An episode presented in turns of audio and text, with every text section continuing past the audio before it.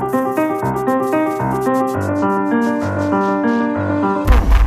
40 anos depois do 25 de abril de 74, a TSF convoca Nogueira de Brito, Daniel Prança de Carvalho, Luís Amado para uma conversa onde, para lá das memórias dos dias da Revolução, eh, que também por aqui onde passar, vamos sobretudo eh, falar eh, ou virar este Paz da República para a frente, para o futuro. Já lá iremos a esse futuro, tentar saber se este ainda é um tempo que permite desenhar utopias para os próximos 40 anos. Antes, a memória, a vossa memória e aquela sacramental pergunta onde estava no 25 de Abril. Comece por si, eh, José Luís Nogueira Brito. Olha, eu estava a pé já, mas em casa ainda, na expectativa do que se ia passar, não é? Porque eu estava do outro lado. Eu, estava, não, não, venho aqui fazer a, a rábula do meu caro amigo, fui para a rua aos gritos, não. Você estava eu estava do, do outro lado, eu era, estava no governo. Eu era, eu era, fui derrubado pelo 25 de Abril.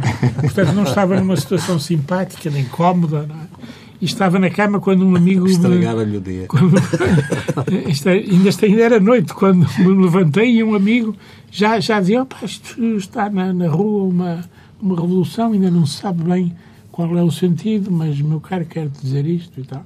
E eu então, pronto, fiquei levantado e colava à telefonia uh, a ouvir a evolução dos acontecimentos. É claro que não foi simpático o dia para mim. Não, não foi um dia de festa para Muito si. embora no dia eu tivesse um Conselho de Ministros para os Assuntos Económicos em que participavam os secretários de Estado, eu era secretário de Estado de Urbanismo e Habitação, nessa altura, e ia ser uma coisa complicada, realmente. E, e portanto... Viu-se livre disso. Era, foi o lado positivo do 25 de Abril.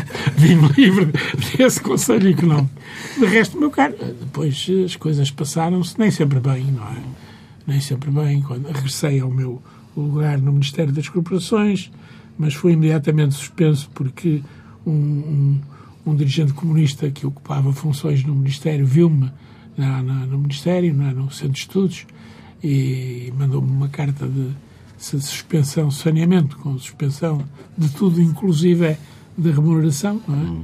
Bom, mas depois as coisas correram, de facto, e eu concordo que uh, o 25 de Abril uh, ao, ao, estilo revolucionário que tentou nos primeiros tempos, não é?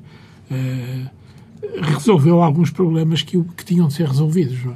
e que estavam adiados, eu reconheço isso. Mas, meu amigo, já sabe onde é que eu estava, não é? Luís Amado. Olha, eu fui acordado, eu vivia numa espécie de uma república ali no Lumiar, perto da, da administração militar, hum.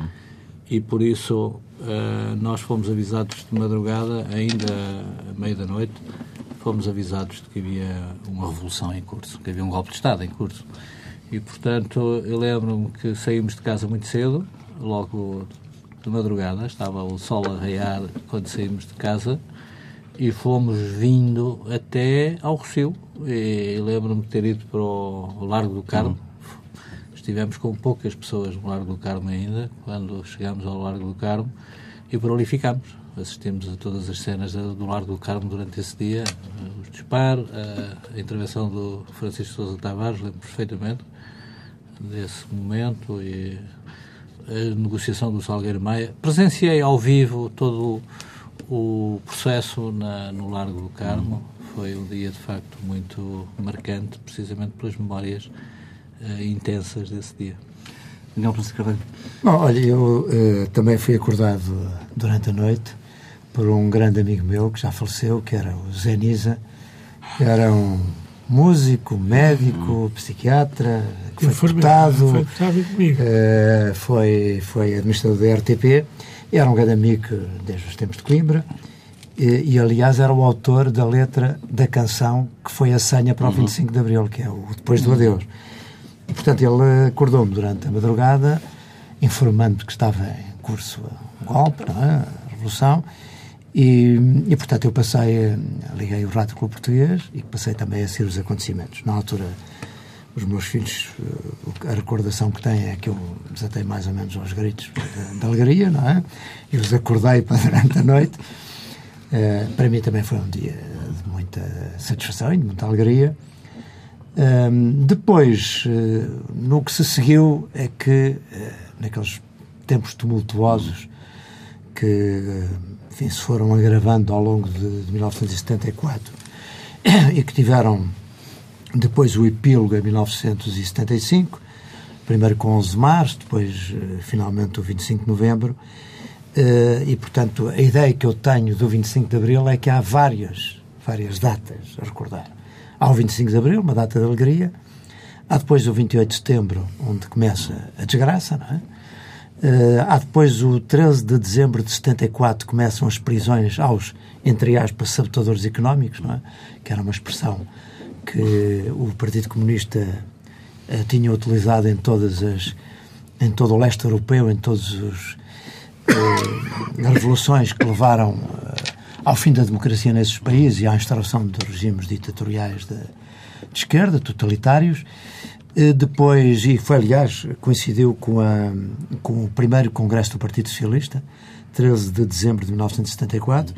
Depois, o 11, 11 de março de 75, foi uma data para mim tristíssima e, e uma das datas de maior responsabilidade por aquilo que se passou e que, que, ainda hoje estamos a sofrer, que foram as nacionalizações de praticamente toda a estrutura produtiva do país, eh, a banca, os seguros, eh, toda a indústria, praticamente, os transportes, Portanto, foi uma nacionalização em massa que destruiu enormemente o país.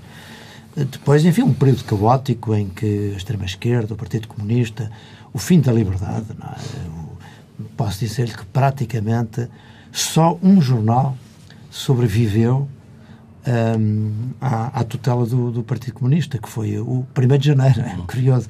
Todos os outros praticamente foram tomados de assalto pelas forças revolucionárias um, com prisões arbitrárias, uh, mandatos de captura em branco. Eu fui advogado de várias pessoas nessa época. Aliás, publiquei um livro no início de 1976 que chamei Cinco Casos de Injustiça Revolucionária, porque era que se falava era da justiça revolucionária e a justiça revolucionária era prender pessoas sem, sem critério, sem direito à defesa, sem direito a ter um juiz, etc. Portanto, isso foi um período negro que, que eu acho que é importante recordar também, não é? Esta ideia que ultimamente está, está implantada de que tudo foi um processo de cor-de-rosa e de que foi uma coisa muito bonita, é uma ideia que no início é verdadeira, mas logo a seguir já não corresponde à realidade. E de facto, mesmo hoje, quando eu vejo figuras como Álvaro Cunhal serem, eh, enfim, insensadas, quando na realidade eh, terá sido um dos maiores. E tudo fez para que não houvesse democracia em Portugal, não é? Quer dizer, só porque foi. Porque essas forças, essas forças foram vencidas pelos portugueses, pela, pela força da, da população, pela liderança do, de Mário Soares, que sem dúvida é o símbolo da luta contra essa fase, contra o totalitarismo, e eu considero, continuo a considerar que foi um do, das pessoas a quem mais nós devemos a, a liberdade que hoje usufruímos e a democracia. É, é, todo esse período eu acho que é importante é. também recordar. A, a, mesmo, a, a democracia. Brito. Há mesmo uma frase que se atribui ao Dr. Álvaro Cunhal em que ele diz que Parlamento eleito não haverá, não se iludam. Não é? é mas, mas é assim. Houve uma enorme tentativa de que não houvesse eleições. Claro, em, houve enorme, enorme. Em 75. Eu, parece que se deve realmente, as eleições, deve-se isso ao, ao general eh, Costa Gomes. Costa Gomes eh, que é uma figura e eu, na realidade, ouvi sobre a qual existe um, muita polémica uma, e pouco esclarecedora. Uma transmissão radiofónica de uma, de uma assembleia tumultuosa, não é? Eh, que eles tiveram do movimento das Forças Armadas e em que ele foi realmente o elemento de firmeza uh, nesse sentido. E tivemos depois uma democracia tutelada até 1982, não é? Claro, claro. Com o Conselho da Revolução. Claro. De qualquer forma, a democracia prevaleceu. Ainda se sente na economia portuguesa sinais desse PREC das nacionalizações? Ainda se sente esse peso? Eu acho que esse peso sempre foi a medida. Sim, São, foram 10 anos que o país, a economia do país andou para trás. 10 anos é uma década perdida, não é? Sim.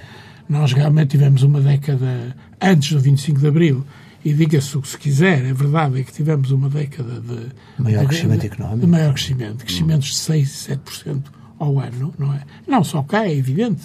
Isto é um contexto internacional em que hoje, é que hoje não se foge. Hoje, principalmente. Sim. Mas realmente também isso aconteceu nessa altura, não é? E depois foi o contrário, não é? Depois houve, é evidente que as nacionalizações, tudo isso tinha de ah, produzir um processo revolucionário, efeitos. no fundo. É, é. O problema é quando a política falha de facto, a violência e os processos de mudança de regime varrem o que há de bom e eu acho que o grande erro, já se foi, foi não, não se ter feito uma transição como fez a é, Espanha. Exatamente. O exemplo da Espanha, a Espanha teve o exemplo português, não é? Exatamente. Sim, mas eu penso que não foi apenas por isso, porque muitas vezes é são os protagonistas da história. Nós tínhamos Marcelo Caetano e eles tiveram Soares. E no, no, nosso caso foi um. E nós tínhamos o problema colonial tínhamos e a Espanha não tinha o problema colonial. Isso, isso, Mas sem dúvida, isso é que é o, o problema, o problema da descolonização foi o problema do antigo regime no exercício de transição. Foi o que não foi tudo. possível Quer dizer, a, a revolução, uma revolução precisamente porque por causa do problema colonial. houve dificuldade em gerir o problema colonial. Não só, mas, mas principalmente por causa mas do problema Mas eu penso mesmo com o problema colonial, porque... se ele tivesse sido um líder, teve, teve, teve capacidade para isso. Repare, tinha o um mundo praticamente aberto a uma solução Sim. dessas e apoiando uma solução dessas. Eu acho que tinha até um país preparado para isso, porque já ninguém acreditava, de facto, na, na, naquela solução. Portanto, acho que foi tibieza da parte dele não ter sido um líder com capacidade. Não, vai, para... é, um, é um complexo de, de, circunstâncias, não é? Claro, como Sinceramente, é? desde logo, a, digamos, o formal respeito que ele tinha pela ligação com o Almirante Américo Tomás. Ele tinha sido nomeado pelo Almirante Américo Tomás e, portanto, ninguém o convenceu, nem era capaz de o convencer de que, na realidade, na altura, havia que cortar essa ligação. Claro. E ele devia ter avançado para a presidência da República, não é? Era um momento, eh, mas não, não foi capaz disso. É? Voltando, voltando ao, 25 de Abril, há um, sistema político, uma Constituição, que é ali desenhada naqueles tempos, na Constituinte. Hum, tem sido tema recorrente nos últimos tempos eh, uma reforma do sistema político. Creem que o sistema que sai do 25 de Abril está ainda de boa saúde? De Brito. Bom, o sistema que sai do 25 de Abril mudou muito, não é? Quer dizer, e teve que mudar, não é? As revisões, as datas que o Daniel eh, citou, e muito bem, são datas correspondentes a revisões da Constituição, que foram sendo feitas, portanto, nós não estamos perante a mesma Constituição. Apenas continuamos a caminho do socialismo, não é?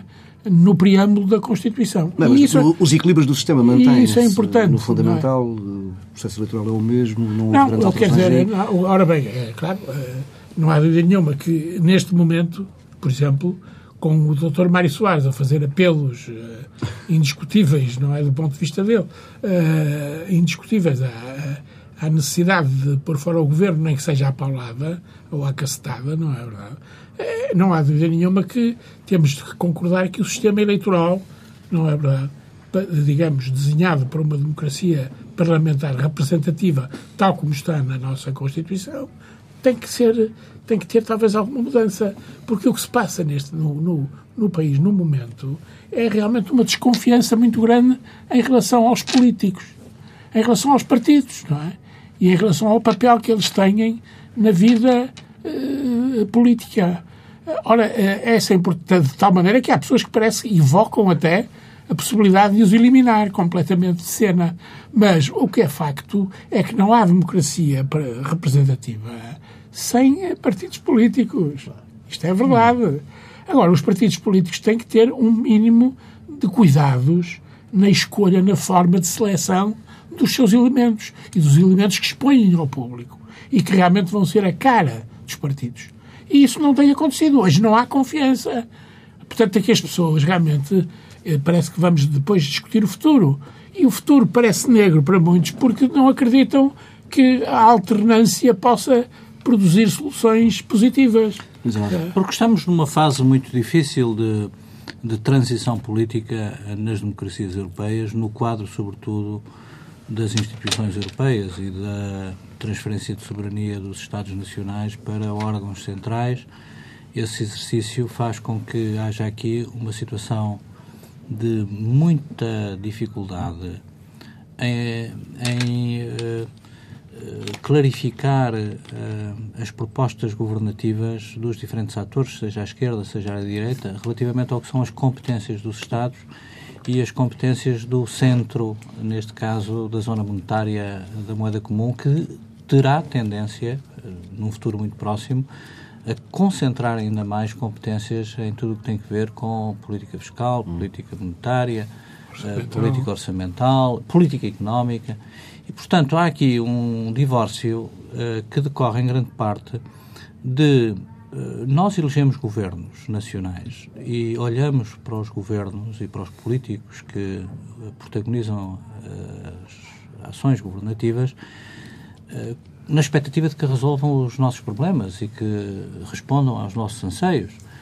Mas, de facto, na esfera pura da ação política nacional, há muita limitação, muito constrangimento hoje a que a ação governativa possa responder por si só a esse tipo de problemas. Portanto, nós vamos viver ainda aqui um tempo muito perigoso, muito perigoso. Uh, o tempo em que ainda se tem que definir a linha de consolidação e de estabilização do euro, que não está, ao contrário do que nós uh, por aí ouvimos, uh, absolutamente garantida, nós vamos viver ainda este período em que a responsabilidade política dos partidos de âmbito nacional tem que ser muito cuidadosa na gestão do discurso e das propostas políticas que faz.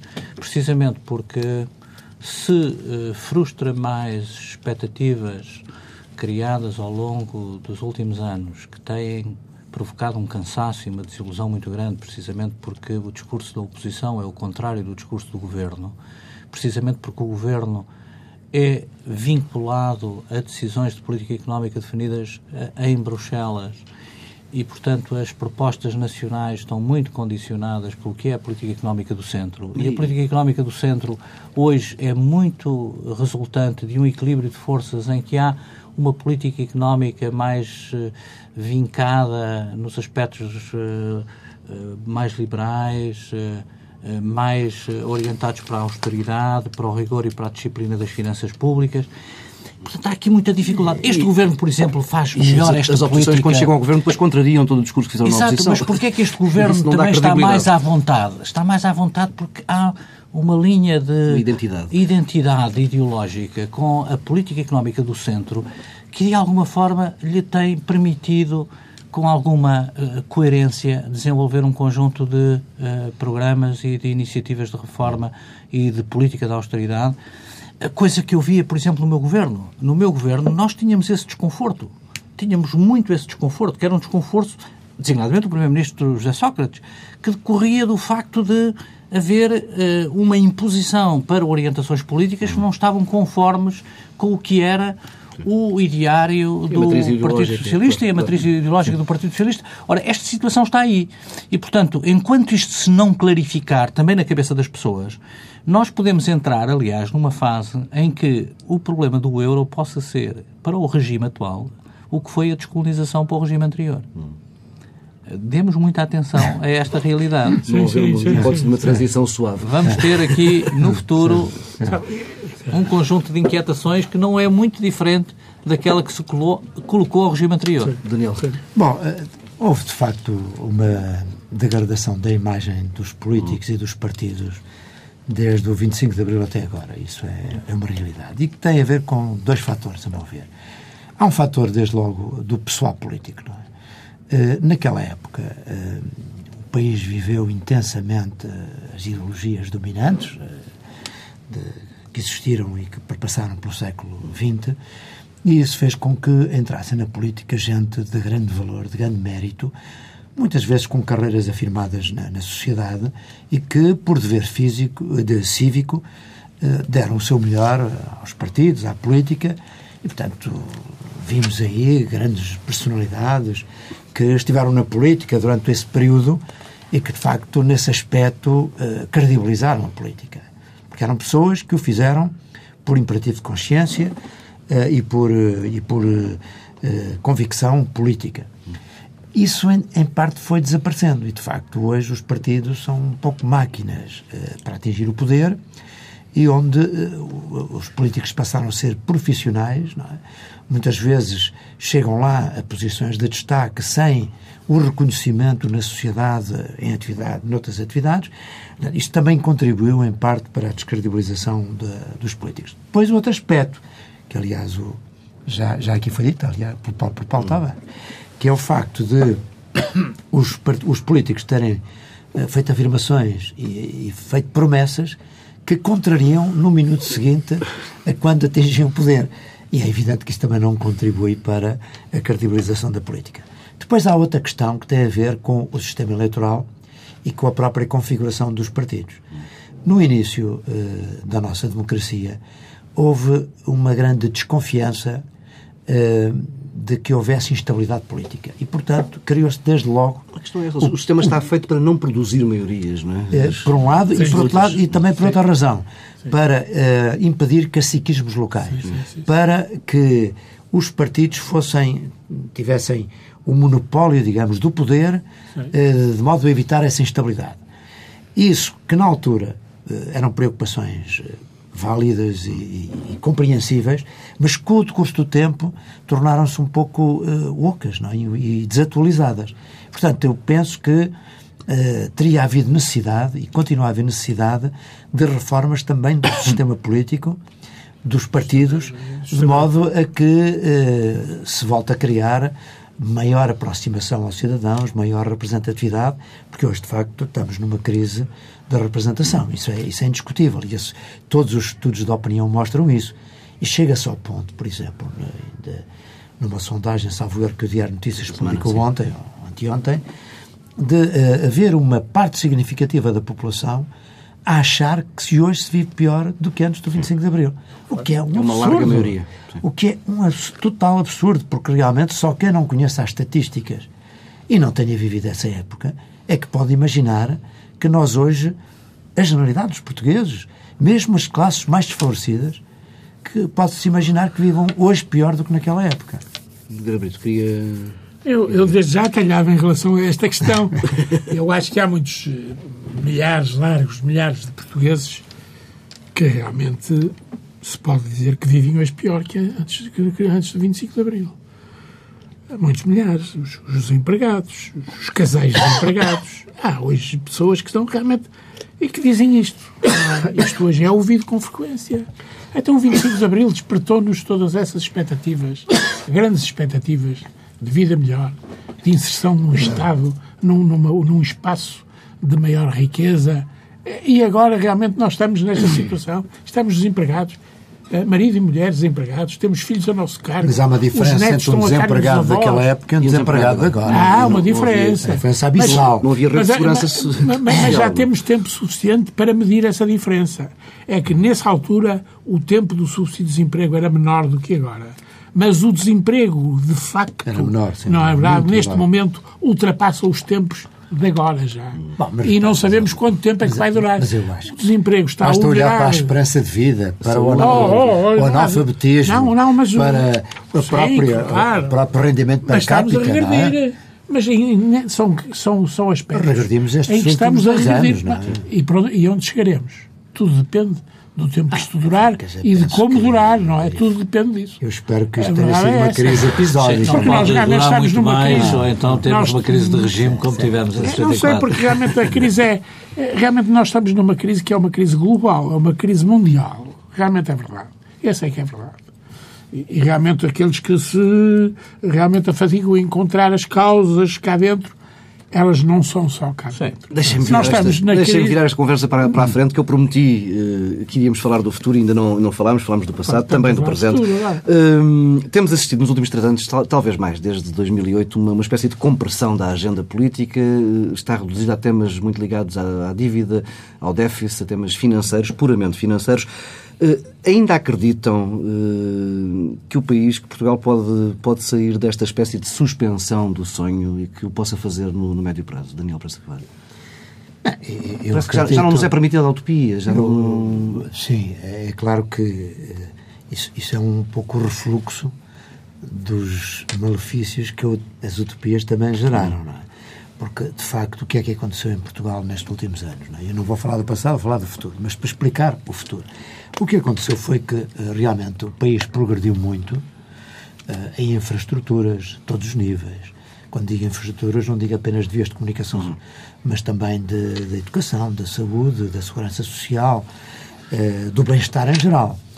Uh, e isso, em grande parte, foi conseguido não apenas pelos nossos recursos próprios, mas também, em parte, por recursos vindos da União Europeia e, numa grande parte, pelos recursos que o endividamento nos proporcionou. E isso foi positivo para, para o país. Mas isso gerou-nos, de facto, talvez expectativas exageradas e pouco realistas, porque na verdade estávamos a, a viver um pouco acima daquelas possibilidades que a economia gerava. E, portanto, houve aqui um período, o chamado período de ajustamento, que está a haver, em que essas utopias acabaram por ter que ser a realidade. Não é? E nós, portanto, tivemos que nos confrontar com uma realidade que foi precipitada eh, pela crise internacional. Provavelmente, se não tivesse havido a crise de 2008 e depois a crise que afetou a confiança nas dívidas dos países eh, da Europa, nomeadamente dos países do sul da Europa, se calhar ainda teríamos, estaríamos nesta altura numa situação diferente. A verdade é que esse panorama eh, aconteceu, houve uma desconfiança dos mercados na capacidade destes países de pagarem as suas dívidas e isso levou-nos à situação que todos conhecemos. Bom, é um período que eu, apesar de tudo, acho que está a finalizar-se. E, e, penso que hoje há condições, nomeadamente externas, que nos levam a pensar que o país vai ter uma nova oportunidade.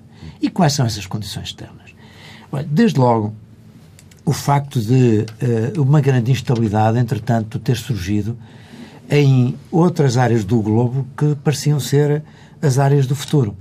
Ou seja, Uh, por exemplo, a Primavera Árabe acabou por gerar uma grande instabilidade em vários países que nos são próximos. Depois a Turquia, que se esperava que fosse um país em franco crescimento económico, passou a ter também uma crise política. Agora mesmo esta crise da Ucrânia.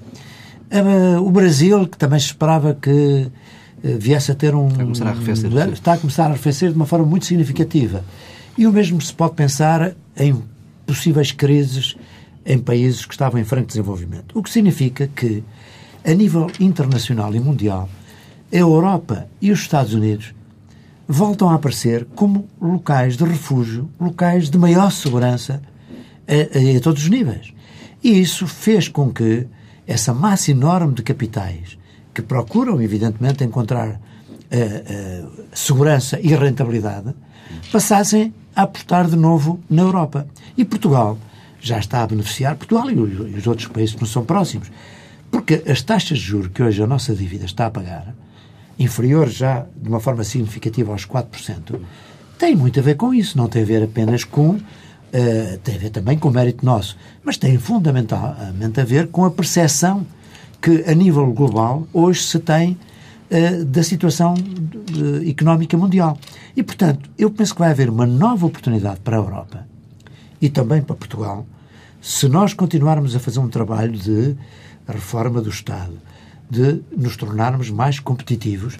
Eu acredito sinceramente que, muito proximamente, nós podemos ter aqui uma inversão da situação, termos crescimento económico e voltar a haver uma certa esperança. O papel dos políticos também é esse, também é de gerar esperança.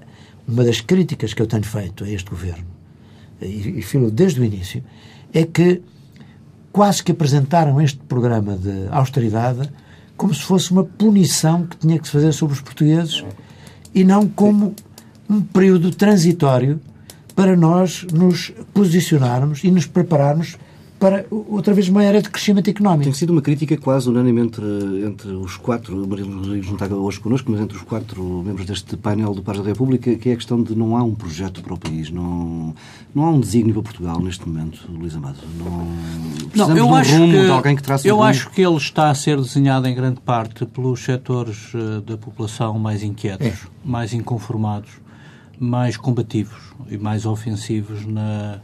Uh, percepção que tem dos problemas do mundo, da economia mundial, do sistema financeiro.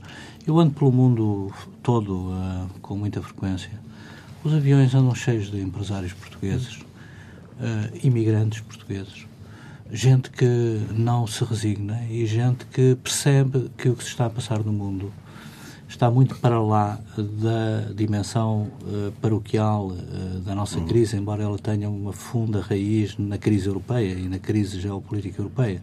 Portanto, eu alinho muito a minha visão naquilo que o Daniel Proença de Carvalho aqui nos disse. E acho que é preciso, aliás, cada vez mais fortalecer este discurso.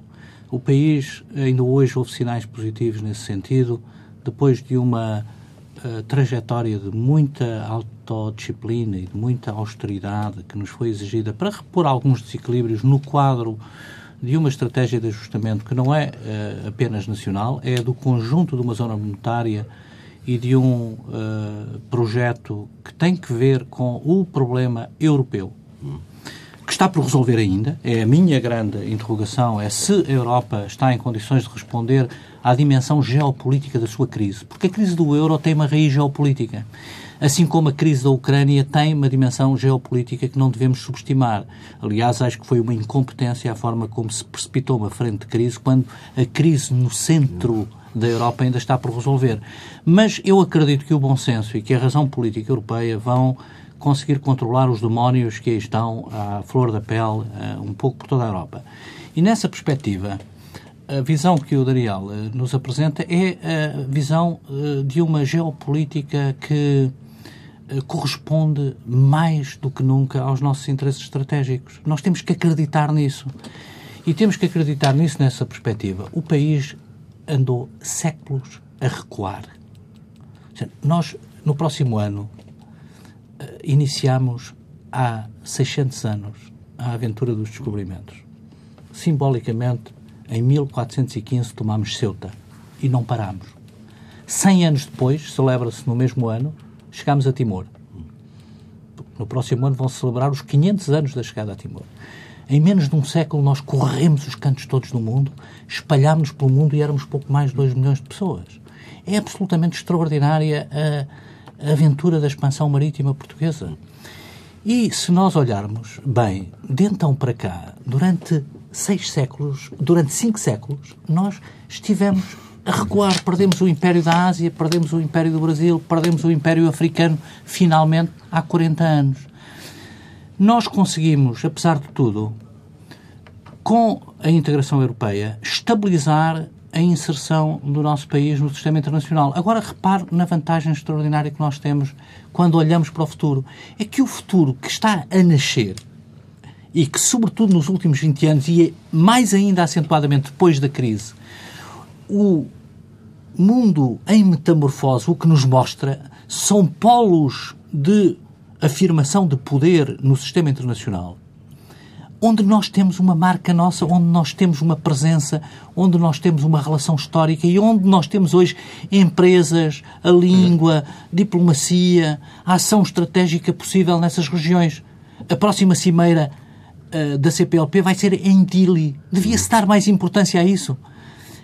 A simples pertença de Timor-Leste, um país insignificante, na CPLP dá uma profundidade geopolítica brutal à CPLP. A CPLP é uma organização global. Nós sentamos à mesa oito pessoas e temos todos os polos de economia emergente. O poder do sistema internacional deste século está a nascer aí.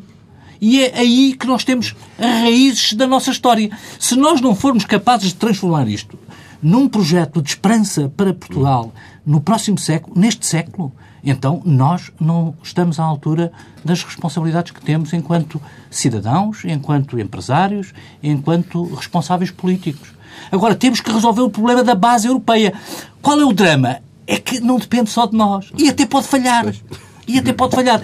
Mas eu acredito que não falha e acredito que, de facto, a estabilização do sistema internacional vai ser garantida por um forte polo euroatlântico em torno de uma relação entre os Estados Unidos e a Europa, apesar deste estrutor da relação com a Rússia, que é ainda um estrutor geopolítico, que vai ter que ser superado com muito talento e com muita responsabilidade política. Cuidado com os riscos que nós temos pela frente. Se isso acontecer, nós estamos no centro do sistema Atlântico, não é o sistema Norte-Atlântico. O sistema Atlântico tem um polo sul e sabe, no Atlântico Sul, apesar de tudo, eh, poucas potências europeias, ou nenhuma, têm o lastro de influência e de relações que nós temos. Uhum. Brito, uh, partilha deste entusiasmo de Luís Amado e do otimismo de Daniel Presidente Carvalho?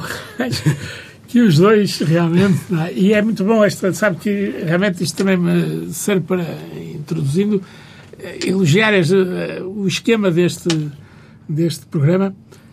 Porventura serei a pessoa menos indicada para o fazer, mas, é, mas eu acho que esta conversa entre amigos realmente é uma coisa de facto que pode ser uma saída para se todos se todos entenderem que há um interesse nacional superior a nós e que realmente é preciso defender esse interesse nacional realmente.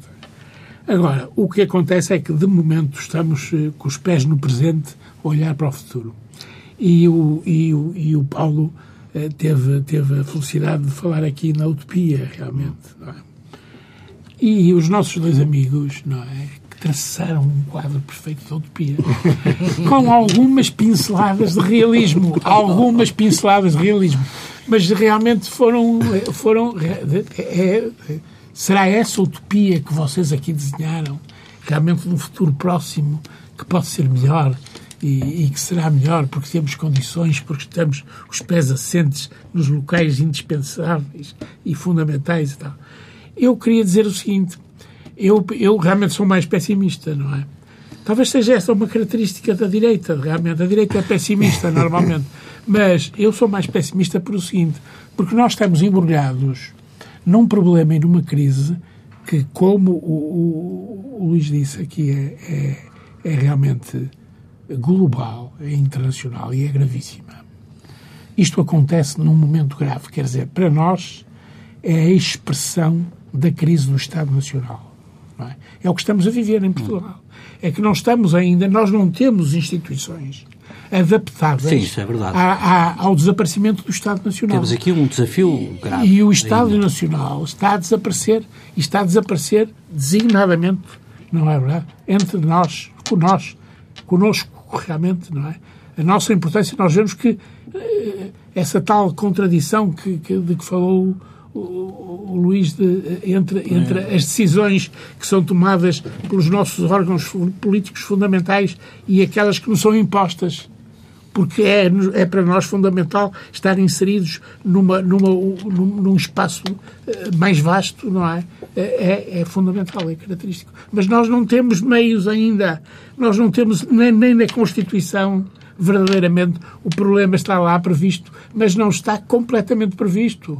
Não está previsto para os desenvolvimentos que teve. Realmente, portanto, temos isso. E depois temos um, uma crise geopolítica importante. O que se passa na Ucrânia, neste momento, e o que se passa com a Rússia, e os desenvolvimentos que isto pode ter, e o que se passa no Extremo Oriente, o que se passa com o Japão, com a China, com a Coreia do Sul, não é? Com o presidente Obama a tentar, com as visitas, a política de visitas, não sei se será hoje suficiente para resolver todos os problemas graves que realmente se põem. Nós estamos, nós podemos estar no início de uma crise grave eh, realmente internacional. Nós estamos no meio de uma crise de mudança do sistema internacional e da ordem uh, do sistema internacional. Mas, uh, independentemente disso, por exemplo, o espaço geopolítico do Atlântico é, é um espaço de tranquilidade e de paz. É, é isso As guerras é deste século vão ser no Índico e no Pacífico. E, portanto, a estabilização desta zona, por isso eu digo que esta zona do espaço geopolítico do Atlântico, eh, considerando o continente africano eh, e as Américas, é, é, é, apesar de tudo, o, o, o, a coluna vertebral do sistema internacional e de uma ordem internacional deste século.